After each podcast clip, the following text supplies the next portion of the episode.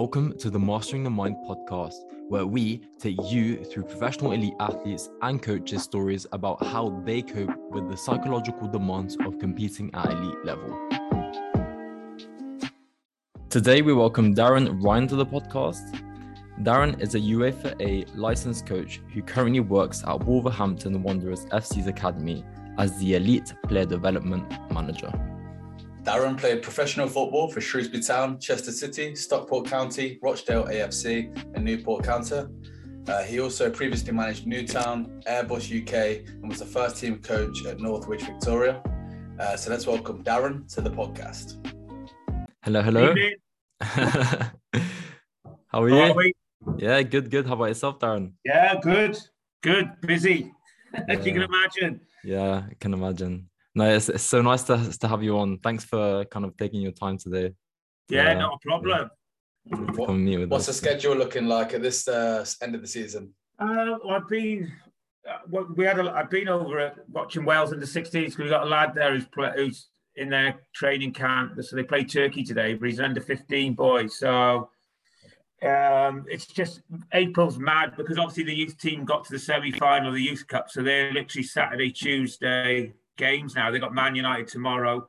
And then we've got a team out. We've got a 2008 in Dubai at the moment in the tournament.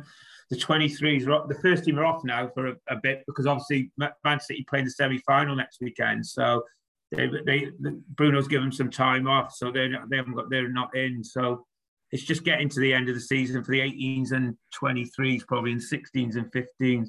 But we got lads going on, because in my role now, lads going on international. We got a lad in the under 15s going with England, so I'm gonna have to go over to Italy, and it's just getting pre-season sorted as well. Do you know what I mean? Yeah. How do you find the travelling? I don't mind it. Well, it's obviously before COVID, because we got Chinese owners. Like I went to China we went there three times that year. Okay. But we get. Being an established Premier League team now, that you're just getting tournaments. They just want your tournaments. Do you know what I mean? And it's fine. You know, we try and get the groups, at least one of the groups, you know, away twice a year or that. But the thing is, it's just they throw it. You know, they pay for probably everything on the ground. You just have to find your flights and everything like that. But we put that within the budget because it's. Listen, you're talking about. It's great to put them under pressure.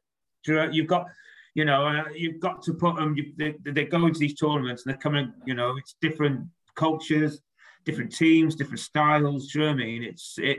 It shows you a lot about the players, really, when you take them to these tournaments. Massive development, 100%. Yeah. But yeah, just taking it back to yourself, a great place we like to start with our guests and for the listeners to sort of get to know you. If you give us like an overview of sort of your journey to date to where you are now. So like, who is Darren Ryan to our listeners? Right, my journey, obviously came out of grassroots football and then obviously went to Shrewsbury Town Football Club then, where I'd done a, obviously YTS it was called then, not a scholarship. Had about 3 or 4 years there, moved on to Chester City, where I had a little bit of a short time there. I was then swapped in a swap deal at Stockport County. That was in League One. So Shrewsbury was in League One. Okay. And then obviously Stockport County then and Chester in League One. Went on to Rochdale and then come out of probably the Football League system and then went into the Welsh system with Barrytown, who were full-time then. Yeah. You know, they were the only full-time team in the Welsh Premier League then. And then... had some time then with TNS, Hartford West, teams down South Wales, moved back to where I'm from, Oswestry, and then obviously I went into Newtown there where I knew the manager I played with at Chester, so I was like coming to the end of my career then. And obviously played about a year and a half there, and then he went, obviously had the sack, and then I took over and for me, since spent 4.5 years there, during managing and dealing with different pressure of the pressure. You know, the pressure of that was winning it on a Saturday, and it was obviously different pressures to what I've got now. But obviously, then I went into the academy football then because I knew Kev Fairwell from my time at Shrewsbury, and he was academy manager now. He's now technical director at Everton. So he was academy manager at Wales then, and I went in as a part-time coach, and then got a full-time role as head of wide youth development phase. Led that for a few years. Then I went to be under-23s assistant to Scott Sellers, who's now our technical director at Wolves. Then I was head coach of under-18s for 2 years. And then I went into like a split role. I was a elite development coach plus assisting Steve Davis for the 18s. And now I've been obviously moved into the role for, you know, that's my role now as elite player development manager, which is more head of player development as well for the academy from under-9s to under-23s now. Mm. Interesting. Before we dive into sort of your career, I had a question. Every Christmas, me and my brother do this thing where we get like a mystery football jersey, and it's like a box, and you just get a random top. And I actually got a team from the Wales leagues, and I'm not sure whether you know them, but they're called Blenheim Blues. Do you know of them? No, I don't know them. No. Are they from down? Are they South? They sound South Walian to me. They do. I think they're pretty low tier. They're not in the Premier League. They're a bit further down. But because normally I do like I play Football Manager, and normally I do a save with whatever team I get, and they're not even on the game. So I didn't know whether you knew them or not. No, I don't know them. I know quite a lot of Welsh teams. Take it from me, Jeremy. Yeah. I don't like to say. I've done around, especially down South Wales. I was at Newport County, Merthyr Tydfil, and that. So yeah, good experience, good life experience as well. Definitely. Now, yeah, obviously, this is a sports psychology podcast, and I was actually really curious to kind of know, like, as a player yourself, did you kind of experience maybe any like mental demands or like any like performance slumps, low confidence, or anything like that to do with like kind of sports psychology as a player, or because obviously like the space of football's changed so much, and like, you know, these past years there's like a heavy focus on like well-being and, you know, performance now. So yeah, it's very interesting you say that, because we have conversations, you know, listen, I'm coming up 50 now, we have conversations you know, with the old guard, I call us the old guard, about obviously there's a lot of us, you know, ex-players there. And obviously, we'll probably go on to it. The site support that's in place now for the players is unbelievable. Do you know what I mean? And it's, you know, what was our site support? What was our well-being support? And it was probably because the amount of staff now, I could, you know, if you come into our place, the amount of support staff that's there for these players is unbelievable. Like when I was playing, it was a youth manager or the first team manager, assistant manager, a physio. That was it. And I think the psych support you got was from when I was a young player, was from the older players.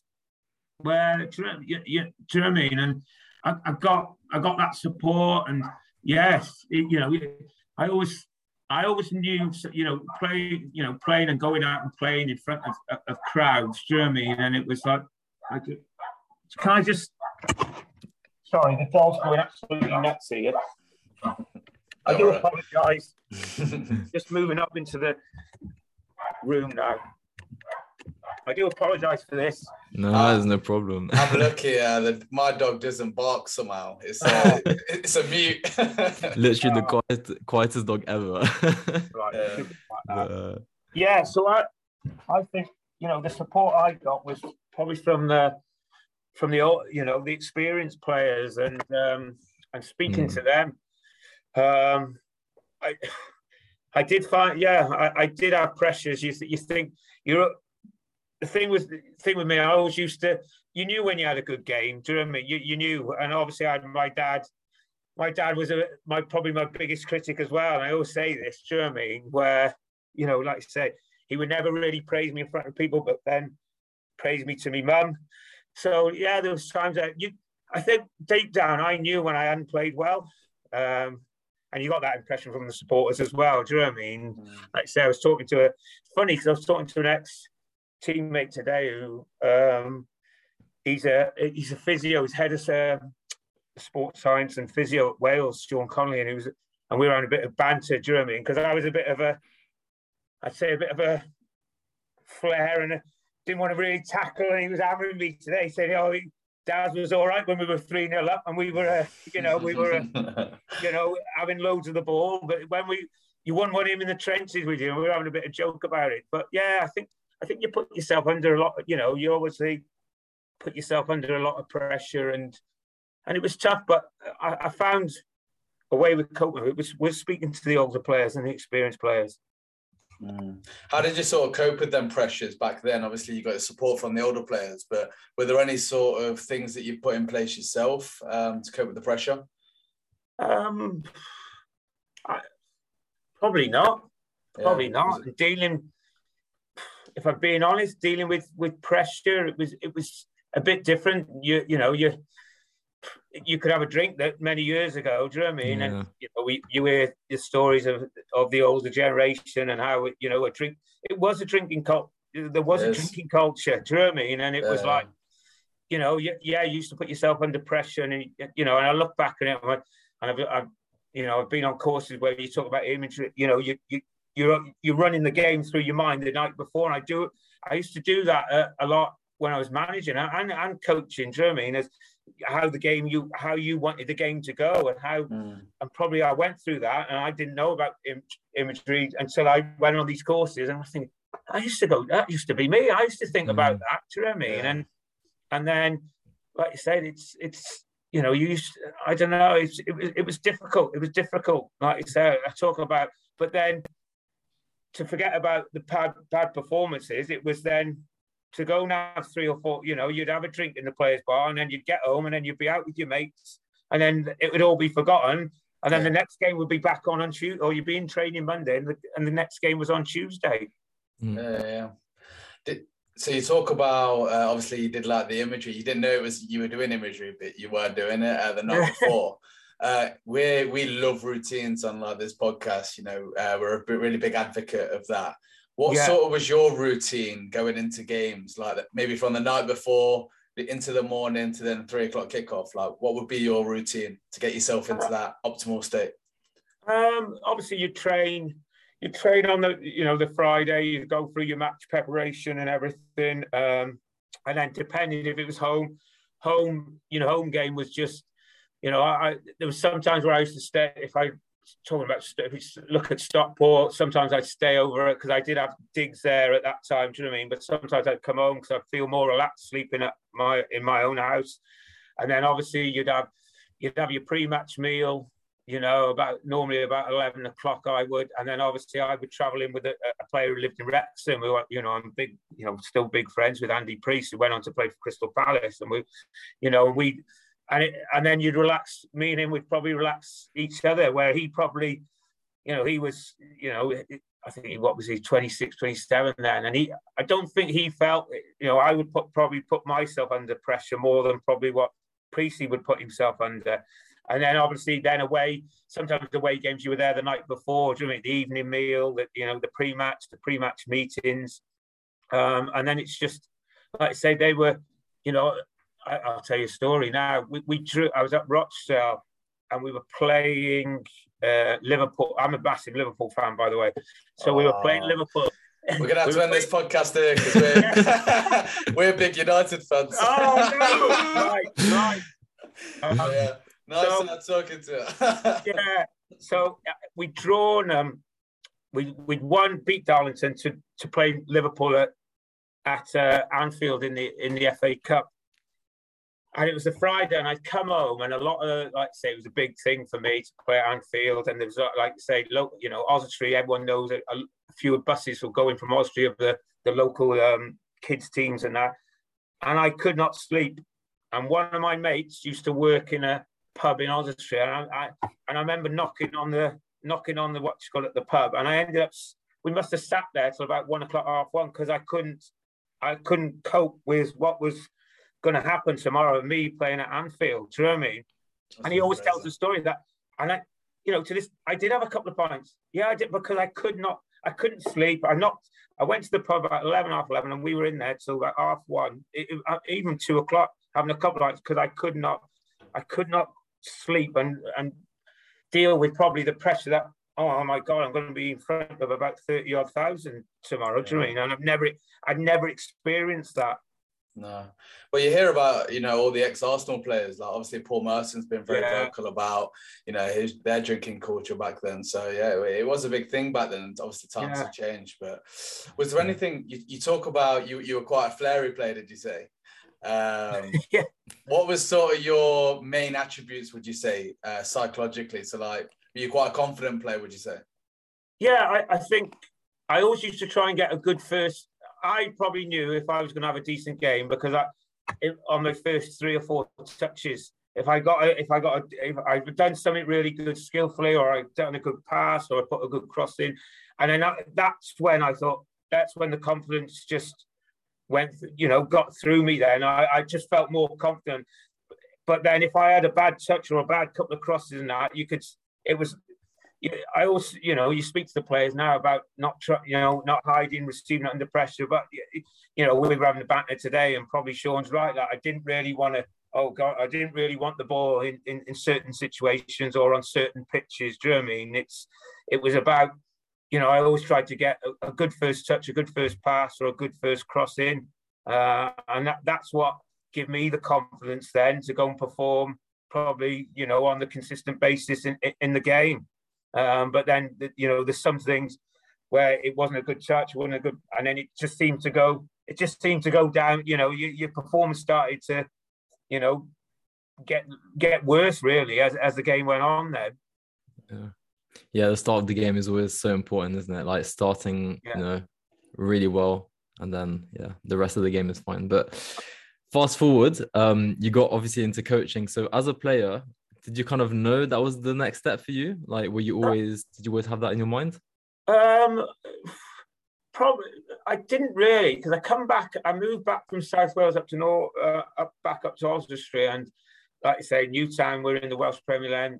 I played with Roger Priest, who was the manager then, and I went in. I was like coming to the end of my career, and I remember helping him out, and obviously and getting a little bit involved with the coaching while I was still playing and that. And then obviously Roger left, and I had left. I'd said to Roger, I can't play anymore, because I'd had couple of operations on my knees, and my knees were starting to go. It was like getting a bit, I couldn't do 2 games a week, and I wasn't really enjoying it. So I just said it's probably time for me to finish then. And then obviously I had quite a good relationship with the chairman at Newtown then, and then he rung me to obviously take over in the just to help him out really. And then like I said, I got the bug then. Do you know what I mean? It was like the passion, because like I say, it comes from a good place. Sometimes, and I'll talk about how I've been on the side of the pitch. It used to go overboard, if I'm being honest. Do you know what I mean? Because I was kicking at every ball with the players on the pitch, and that wasn't helping. If I'm being brutally honest, wasn't helping the players, because it was just. I remember when I used to play, and people used to shout at me. That used to make me, oh my God, really nervous when I was on the ball, and I'm thinking. I'm doing the same as I didn't like to be, done to me. Do you know what I mean? It was just getting to grips as well, because obviously Newtown were a part-time club, so it was getting used to the.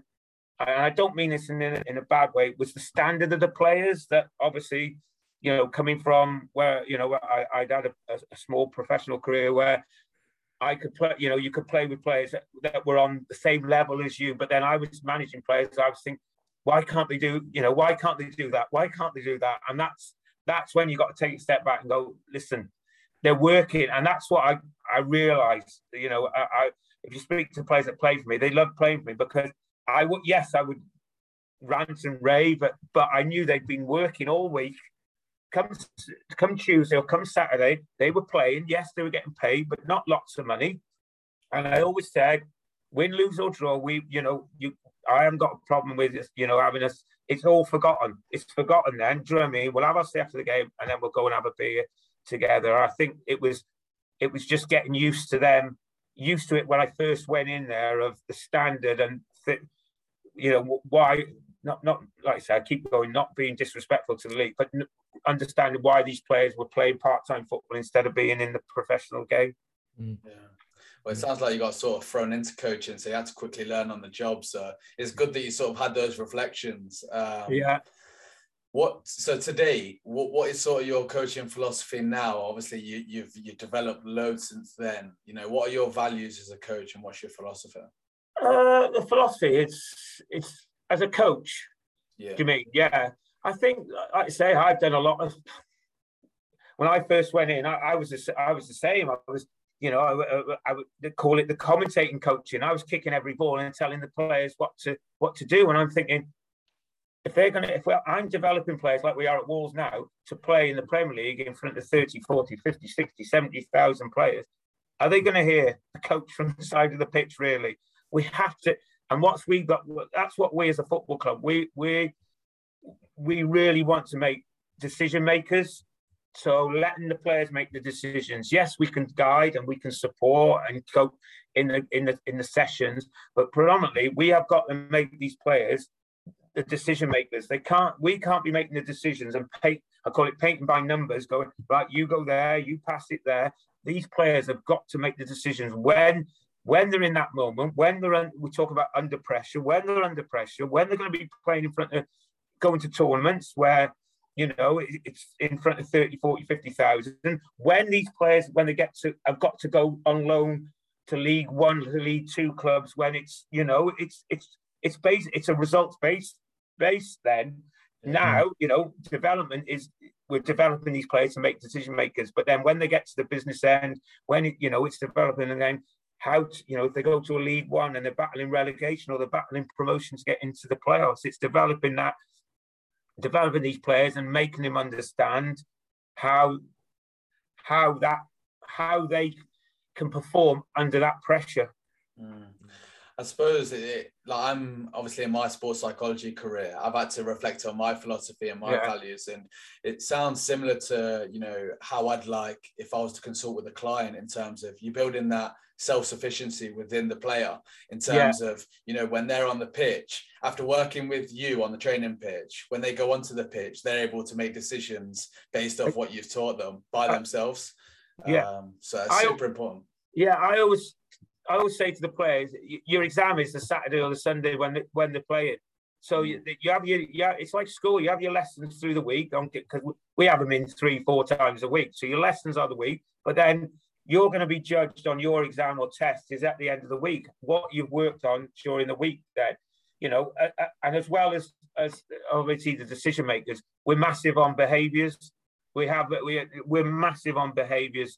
And at the football club, do you know what I mean? Like I say, you know, we've got values at the football club, which the players, you know, and the staff, we all, you know, we abide by these behaviours. And if the behaviours aren't right, then you don't, like I say, no, you won't be rewarded, or you won't, you know, things, consequences. We talk about the psychological consequences to the actions then, do you know what I mean? It's, you know, and then, like I say to you, it's understanding every individual is different. And like I said, you've got to understand the individual as well. Mm, yeah. You've kind of shed light on, you know, the work you're kind of doing at Wolves. So do you think you could run us through kind of what your daily roles consist of, like at the academy, to kind of shed light on that?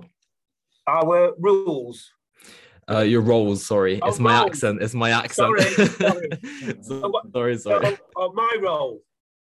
Yeah. Yes. Yeah. So my role now is as so I literally look after all the head of, like the player development, the individual players. So they will get obviously every player gets an ILP, individual learning plan, and then then what I look at is I probably look at the top end, so like the elite players, so they'll get a 4-corner ILP, and then it's I work with the coaches, the nutritionists, the psychologists, the sports science, all the team that supports this individual then on how his plan is going to get obviously delivered then. So I will check in, you know, I will hold accountable to the sports science staff, to the coaches. Are they delivering this? Is the player improving? Is he still working on his super strength? So we will have 6-week MDT meetings from foundation. Well, foundation do 12 weeks, YDP, PDP do 6-week reviews on every single player. So we will speak about every single player in a review, and that's not just the coaches. Every part the MDT is in that meeting, and they will speak about their bits in that. In obviously, like I say, how he's developed plus education. You know, it's massive.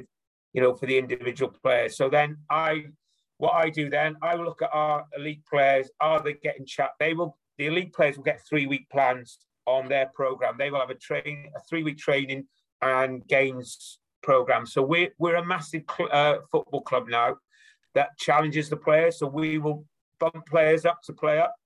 So literally our 23s are on under 19s and our 18s are under 17s. We've had and our 15s are literally 16s.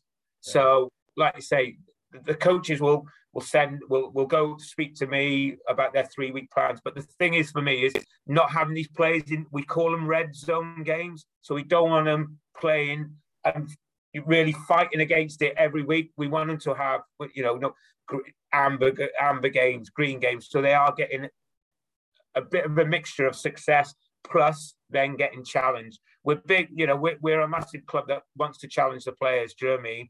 And then obviously then you go into the PDP, and then you're at the top end. You're looking at the loans. Then I speak with the loans manager Matt Jackson about he will decide which what club is suited for that player. We go into that much detail. It's what club is suited for the player that they're going to go into loan. It's not about we can go to that club. It's right. Is he going to develop? Is he going to continue his development going on loan to that club in that position? So that we do look at.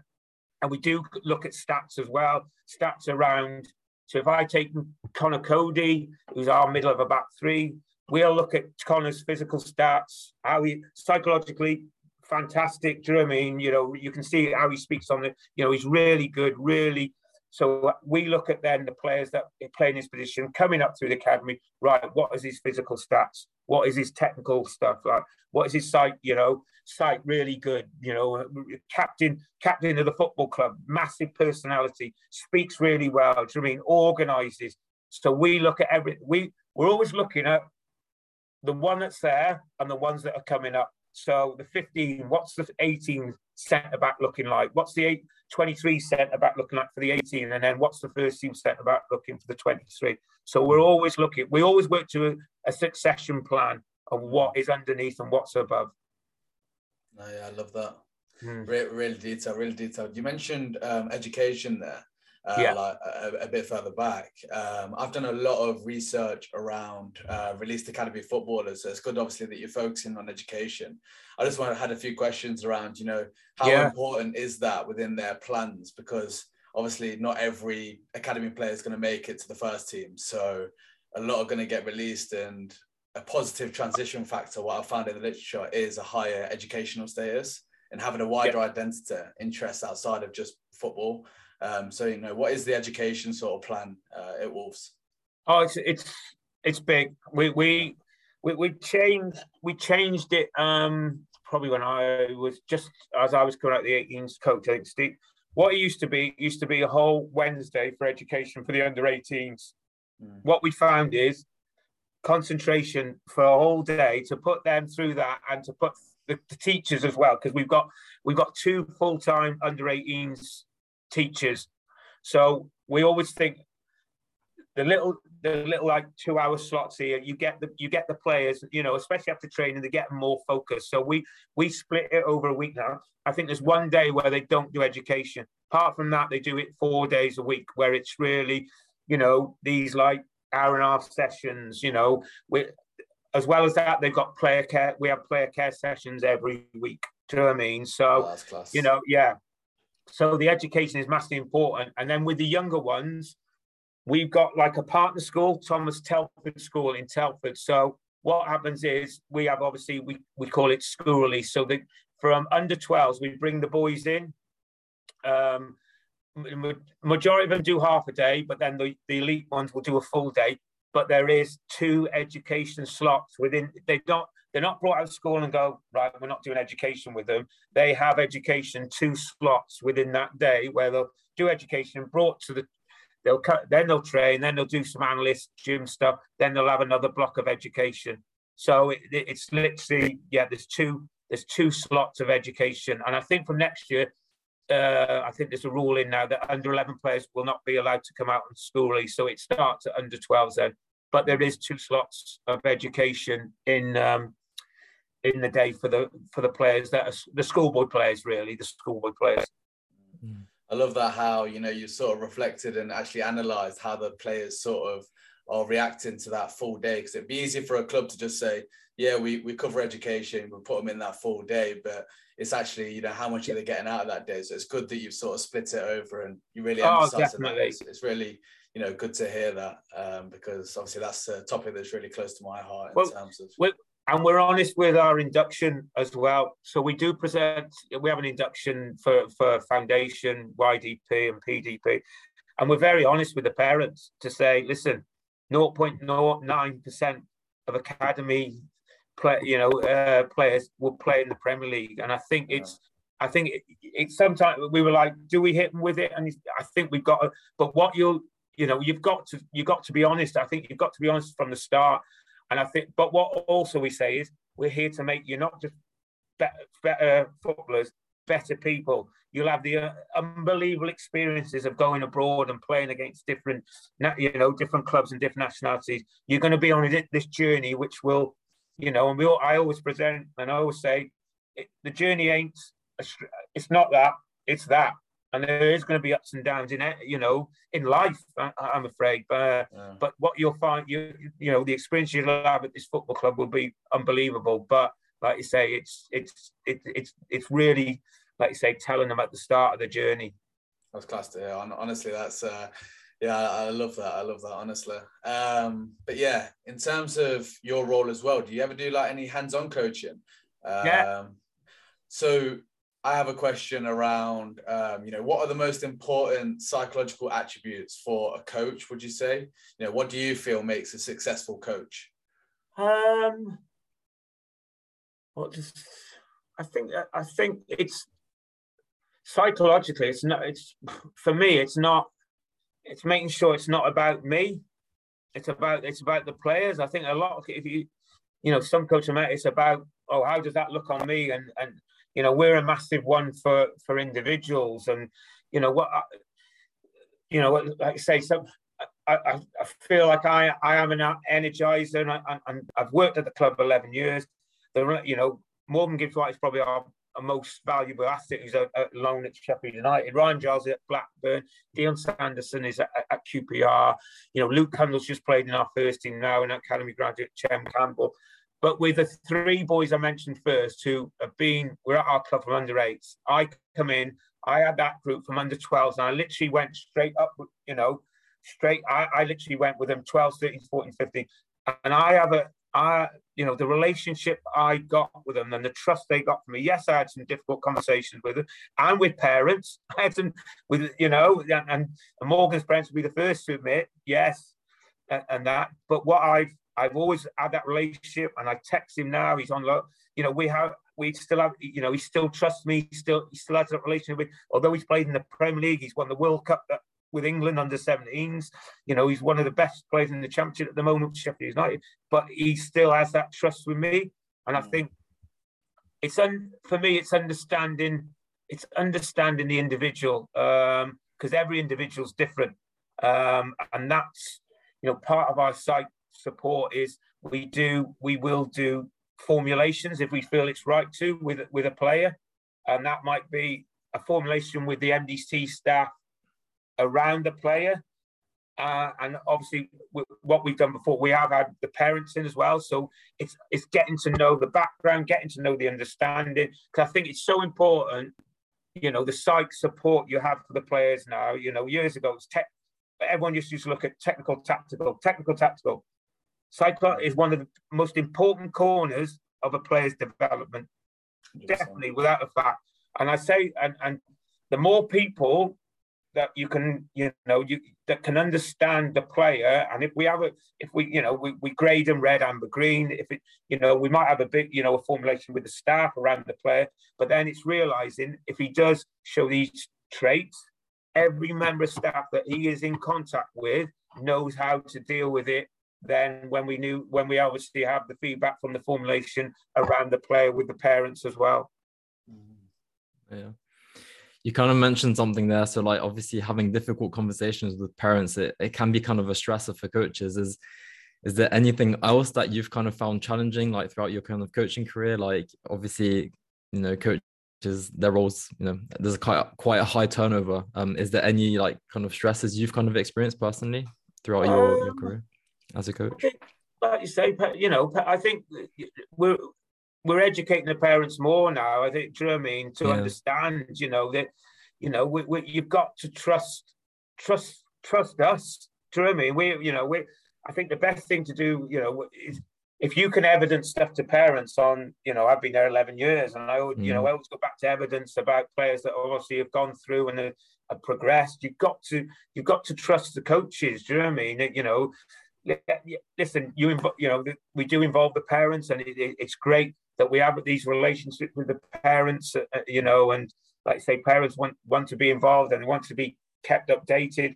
And I think, like you say, that, you know, sometimes you have to have honest conversations, you know, with parents and with players, do you know what I mean, about where they are at that time in their career and that. And, you know, the difficult conversations that I've had is when, you know, you've had a lad through or something and he doesn't get that scholarship, or he doesn't, you know, and you've got to let a boy go. They're the most difficult conversations, you know, especially when you've been with, when you've seen this boy's journey, you know, that, you know, when I was 16's coach and sitting in with the academy manager to tell them, oh, yes, they were going to get a scholarship, or they weren't. They were really hard discussions. And you felt, emotionally, it felt really tough, because you got to know the parents as well. That's, talk about the relationship. You got to know the parents. It's great, the ones that get through and you see that. But then the ones then that obviously don't make it, or we don't take. But one thing we have got is a fantastic, like, strategy in place for players that don't get, so, you know, the CV that we put out, you know, we put out for the players, the contacts we have, you know, you get to know people. Oh, listen, you know, what might not be right for us might be right for another club, and you find out that most of the players that do go on, you know, especially at that 16 level, will get other clubs. Do you know what I mean? And it's great. And I always say, sometimes great if you go out and go and prove us wrong, and that's fantastic. But I just find that the difficult conversations are around them, and sometimes maybe with your staff, aren't, because we do, you know, for my role, I'm holding staff accountable on physical corner, you know, nutrition, you know, coaches, and sometimes it is a difficult conversation. No, because there's always somebody higher than you, and somebody higher than you will be saying to me, why is he not improving physically, or his stats aren't right, or his, you know, he hasn't improved in the last 6 months. And then I have to hold, and the coaches and the staff know they're going to be held accountable, because I'm held accountable from above me. And then it's like, say, we always say there's always somebody higher than you, and that's sometimes the difficult conversations then to have, to say why, you know, what is going on. Yeah, 100%. I bet it's so difficult, honestly. Being within player development, and obviously talking about players getting their scholars. Yeah. You know, what are the main sort of attributes, psychological attributes, that you look for, or qualities in academy players to sort of make that bridge to either getting a scholar or getting a pro contract? You know, what do you look for? And is it position specific? You know, in your goalkeepers, defenders, midfielders, attackers? No, I think the psych, probably what we look inside. They got to be driven. We work to drive, regulate, and openness. So they're the three things we work with.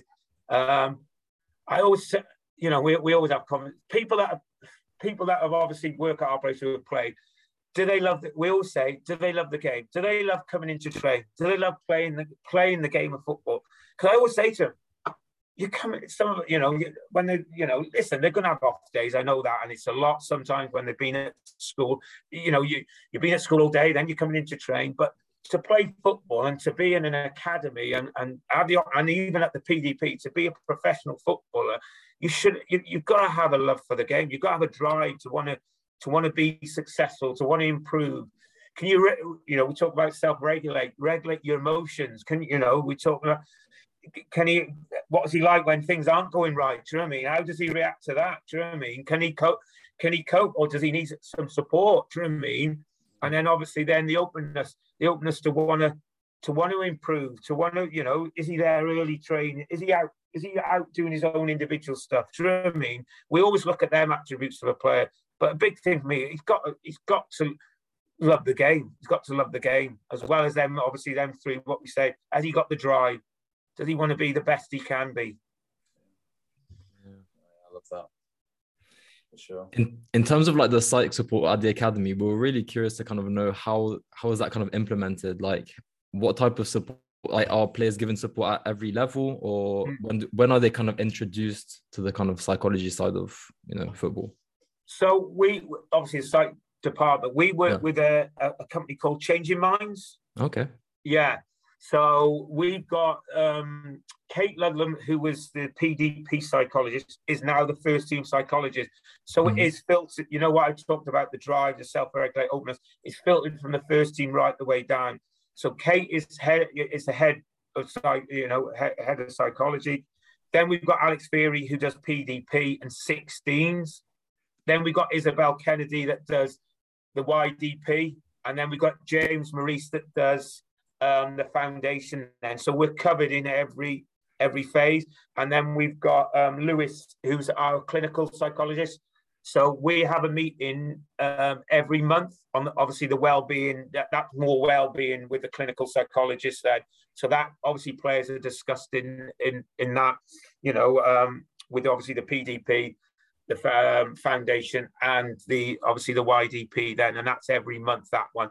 So, but they are not, the psychologists are not full-time. They're in 2 to 3 days a week. So what I think, we're all psychologists, if I'm being honest, Jeremy, and I think yes, they are, but they speak to us around, like I spoke to you about, is then around the player. Certain players will get, don't get me wrong, they will work individually with the psychologist, but what it is then understanding, we'll have the meetings, understanding, we do a psych, obviously a sheet at the beginning of the season where they fill in, and then obviously what kind of support that is then. Is it a green, a green, amber, or a red, where it's then the red is the formulation where we go into a little bit more detail, and then it's then, all the MDT staff are involved in that. So the MDT staff know if this happens with this player, this is the way probably we have to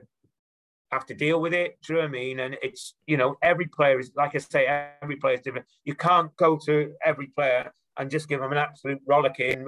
If something's happened, it's how you deal with that. And I think we've done a lot. We've done a few formulations with parents, and it's been brilliant. The ones that we felt, we need a formulation here with the parents, understanding the background, how they cope, and then what we do, we get all the staff involved in that, and it's really, we call it the elephant in the room. We really go into loads of detail, but the psychologist will lead that process, and then obviously there's actions that come out of that process then.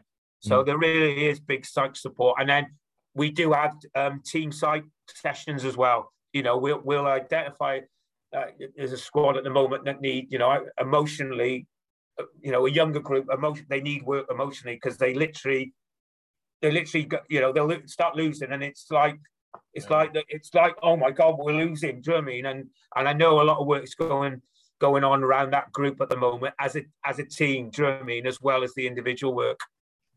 Yeah.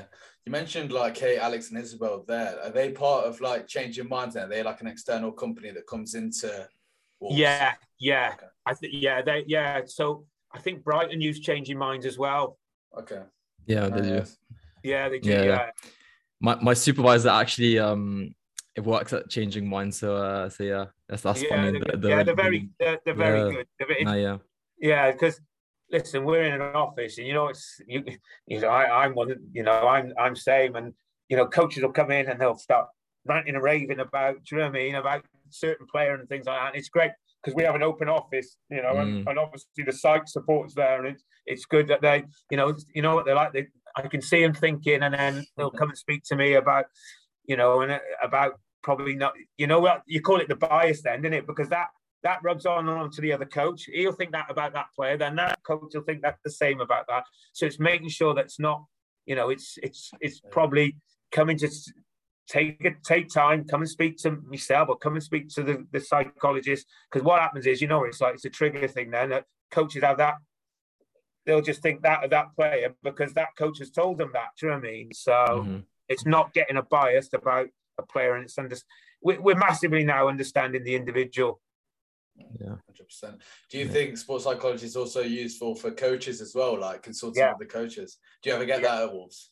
Yeah. We, a few. Our head of football, Jonathan Barrett, always, you know, he always has a catch up with the psych, you know, the psych support. And I used, you know, we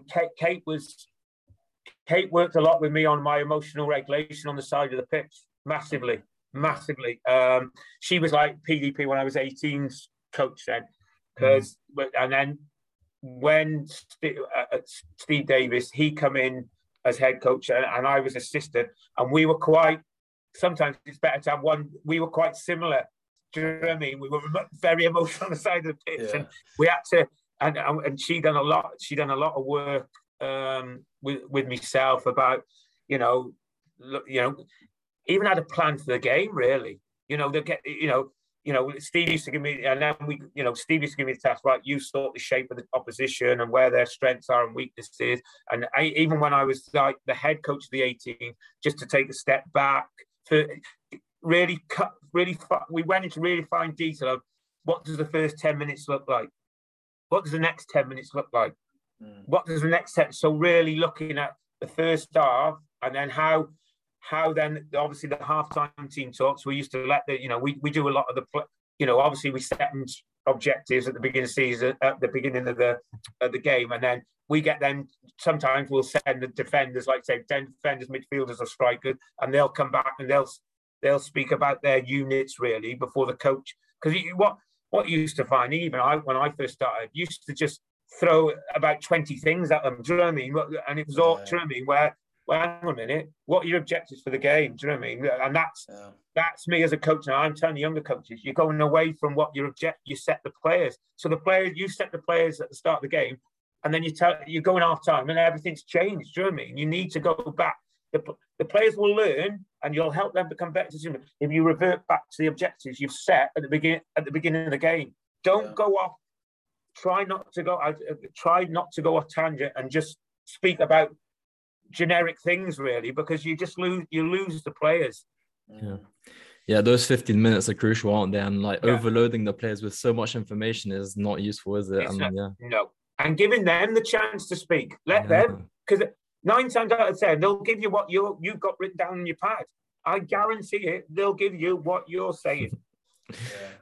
I found, like, with this conversation with you, I feel like when you reflect as a coach, you sort of reflect on how you'd like to be treated as a player, and then you then put that into practice when you work with the players. It's obviously, you've got a real big value of psychology there, which I love, and obviously the reason why I go on the pod. Listen, I'm the first to admit, I was an emotional wreck when I first started coaching. Honestly, you know, when I went into mine, my wife, she used to dread it if we lost, because it, like I say, it was about the 3 points, and it would make or break my weekend. Do you know what I mean? But you'd come from the culture from back then. That's how it was. I'd either be there or there. There was no in between. No. But yeah, no. In terms of like your career now, you know, what are your sort of future ambitions and aspirations as a coach, or in your role now at Wolves? I've been in this role now probably, coming up a year and a half as this role. And I'm really, really enjoying it. Do you know what I mean? It really gives me a chance to focus on the individual program. Plus, then I do look at the coaching program as well, because that fits in with what the individual program looks like as well. So, and then, you know, I'm really enjoying it at the moment, this role. Do you know what I mean? I think, you know, longer term, I do like the scouting. I do like going and watching players. And, you know, I've been today, obviously, to watch Wales and watching other players. And what, you know, I've done scouting over the last few years where we've gone, you know, are we going to sign him? Are we going to pay money for him? And a big thing now is, you know, what we found is we always try and find out about how he is on the pitch. Listen, take the technical, because you ain't going to, we know what he can do technical. What is he like? What is his drive like? We always go back to our psych, you know, the three. What is his drive like? Has he got the desire? Do you know what I mean? What's his body? We always look at body language as well now. Yeah. Do you mean on the pitch? What is he like? Is he throwing his arms up in there? Right, he's not right for our environment, because we're massive on our behaviours and values at Wolverhampton Wanderers Football Club. He ain't going to fit the values and behaviours of the football club. So we'll move on. We'll look at, you know, and a lot has been done with the recruitment guys to go, right, great, he's brilliant technical, tactical, but what is he like? Let's get some background. I want some background information. What's he like at school? And that's what we do now. A lot of the recruitment stuff now, and because I'm involved in it a bit, we do a lot of background stuff on the players now. School, you know what I mean? You know, and then and like I'm not watching what he could. If he's playing for a national team, you know he's going to be a good player. But what is his body language like? Does he have the drive? Do you know what I mean? Yeah. Can he regulate when things aren't going right? Yeah. When you identify a player, how long does it take for you to be like convinced of like, okay, he's the player we want him? Because obviously, how long is the kind of? It's a good question. So, we've made a decision on one session. Yeah, we signed a boy. We had a boy coming from Leicester, who was spotted by recruitment guys. So we said, bring him in, and he trained once. And our technical director Scott went, sign him. Yeah. Do you know what I mean? And we signed, we literally done, where sometimes it'll be recruitment guys will go and then somebody, you know, one of the senior staff will go, and it can be a bit of a process, a long process. But with it now, I think with the way the, obviously Brexit, we can't go and sign the foreign players. We used to obviously bring 2 or 3 foreign players in at 16. You know, we've got some Dutch boys, we've got Spanish boys, we've got Portuguese boys, but now you can't. Sure. Portuguese FC. Yeah, it's true. Yeah, but we haven't. We can't now because of Brexit. So it's really the market now is so hard. That's why we really focus on our pre-academy under 8s. We've got, you know, you've got to get it right really lower down now. Do you know what I mean? And you know, really get, literally you're looking at like 6 or 7 scholars out of every group. Do you know what I mean? And maybe getting 1 or 2 from a release from another club or that. But like you say, I think we've got a lot of the 15s are really good group. You know, our groups now from probably are not bad. You're looking and potentially we've got 8, 9 scholars in you know, potentially, especially in the YDP now, because it has changed because of Brexit, where we used to go and probably go and get somebody, like I said to you, you know, somebody from Spain, you know, we signed a couple of Dutch boys as well, but we can't do that now. But the decision is sometimes it's one, you know, one session, one game, and yeah, do it, sign him. Yeah, talk about that recruitment. Obviously, Nuno was like well into his Portuguese players. You know, how's the new manager been this season? Have you worked with him closely? Yeah, he's good. He just, you know, I watched him coach a lot. Very, you know, very good coach. And just, I think he's, you know, I think he's taking the team to, you know, like I say, that, you know, we're 7th, 8th in the Premier League. Do you know what I mean? And really well. You know, some of the results and some of the performances have been really good. Even at the beginning of the season, the first 3 games where we didn't take a point, I watched the Leicester one. I didn't watch the Tottenham. I went to United game. We should have beat United at home. And, you know, I know United fan. Honestly, you know, I hate playing Wolves. Honestly, such a difficult team to play against. Yeah, and I like you said, but he's evolved. It's the same kind of system, but I think he's evolved it and take you through. I mean, we're really, you know, we press a lot higher, and like I say, he's a really good, you know, really good coach, and it's great that a lot of the younger players go down and train there a lot. And obviously he's given Luke and Chem their debuts this season, the Premier League, which is fantastic, you know, and I think helps him. He's come from a development background as well, hasn't he? Benfica, his background was academy, then obviously got the first team job at Benfica. But, you know, they've been, the staff, you know, the staff have been excellent. You know, there is, like you say, there is a together, you know, we call it the pack, the wolf, but there is a togetherness there. Yeah, you mentioned that, you know, a couple of the lads from the like 23s trained with them, and obviously he's getting the debuts.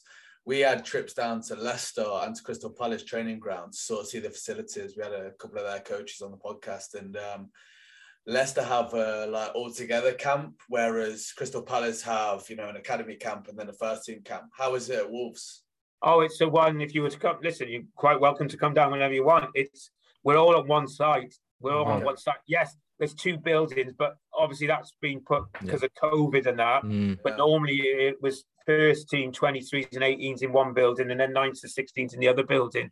So it'll probably, you know, probably next season, I don't know if it'll happen this season, but the 23s will go back probably over to the first team end. There is, you know, and we've got the pictures are really close together, do you know what I mean? So, yeah. You know, there's continuously communication between first team and 23s and 18s. You know, even like you say, the 18s have trained a lot with the first team as well, you know, especially when the 23s players have obviously got games and that. But a lot of the 23s players are the second-year scholars anyway, do you know what I mean? Yeah. So, you know, it is a club that's, like I say, it's a really tight training ground where everyone is together. Mm. Yeah, it's interesting to see how the different clubs sort of show that route to the first team, you know. Yeah. Obviously, I know that Man U do it a different way, Leicester obviously do it a different way, and it's just interesting to see, for me anyway. Yeah, but yeah, no, in terms of like all the questions we had for you, they were all the questions. Thanks so much for coming on. I think in terms of a podcast for an academy player, you know, I would definitely recommend this to any academy player listening, because the stuff that you've said is so valuable to them in terms of, you know, what you're looking for in terms of making that bridge to getting a scholar or getting a pro contract. So thanks so much for coming on and sharing some time with us. No, it's been a pleasure. Like I said, if you ever want to come to the training ground for a day, just message me, not a problem. For sure, no, I'd love to. No problem. Yeah, it'll be a pleasure. But yeah, is there anything you sort of want to shout out or say? We normally give this segment fit for you. Is there anything you want to say? No, I've really enjoyed speaking about it. Do you know what I mean? It's been really good to obviously talk about, you know, the good stuff that we do at Wolverhampton Wanderers and how it's evolved. Do you know what I mean? With the site support is that, you know, we're really good at, you know, at our football club, and we're massive on it. Do you know what I mean? And obviously the support for the coaches as well as, you know, talk about the players, but then there's obviously there for the parents as well. Yeah, honestly, it sounds like Wolves is such a good environment and such a good club at the moment. So, yeah, no, keep doing what you're doing. Brilliant. But, yeah, no, we hope you enjoyed this episode. You could please share this with your friends or someone you would feel would benefit from it. Most importantly, like, subscribe, comment down below any questions or guests you'd like us to get on in the future.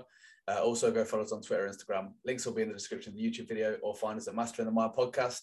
Thanks for listening, and we'll see you in the next one.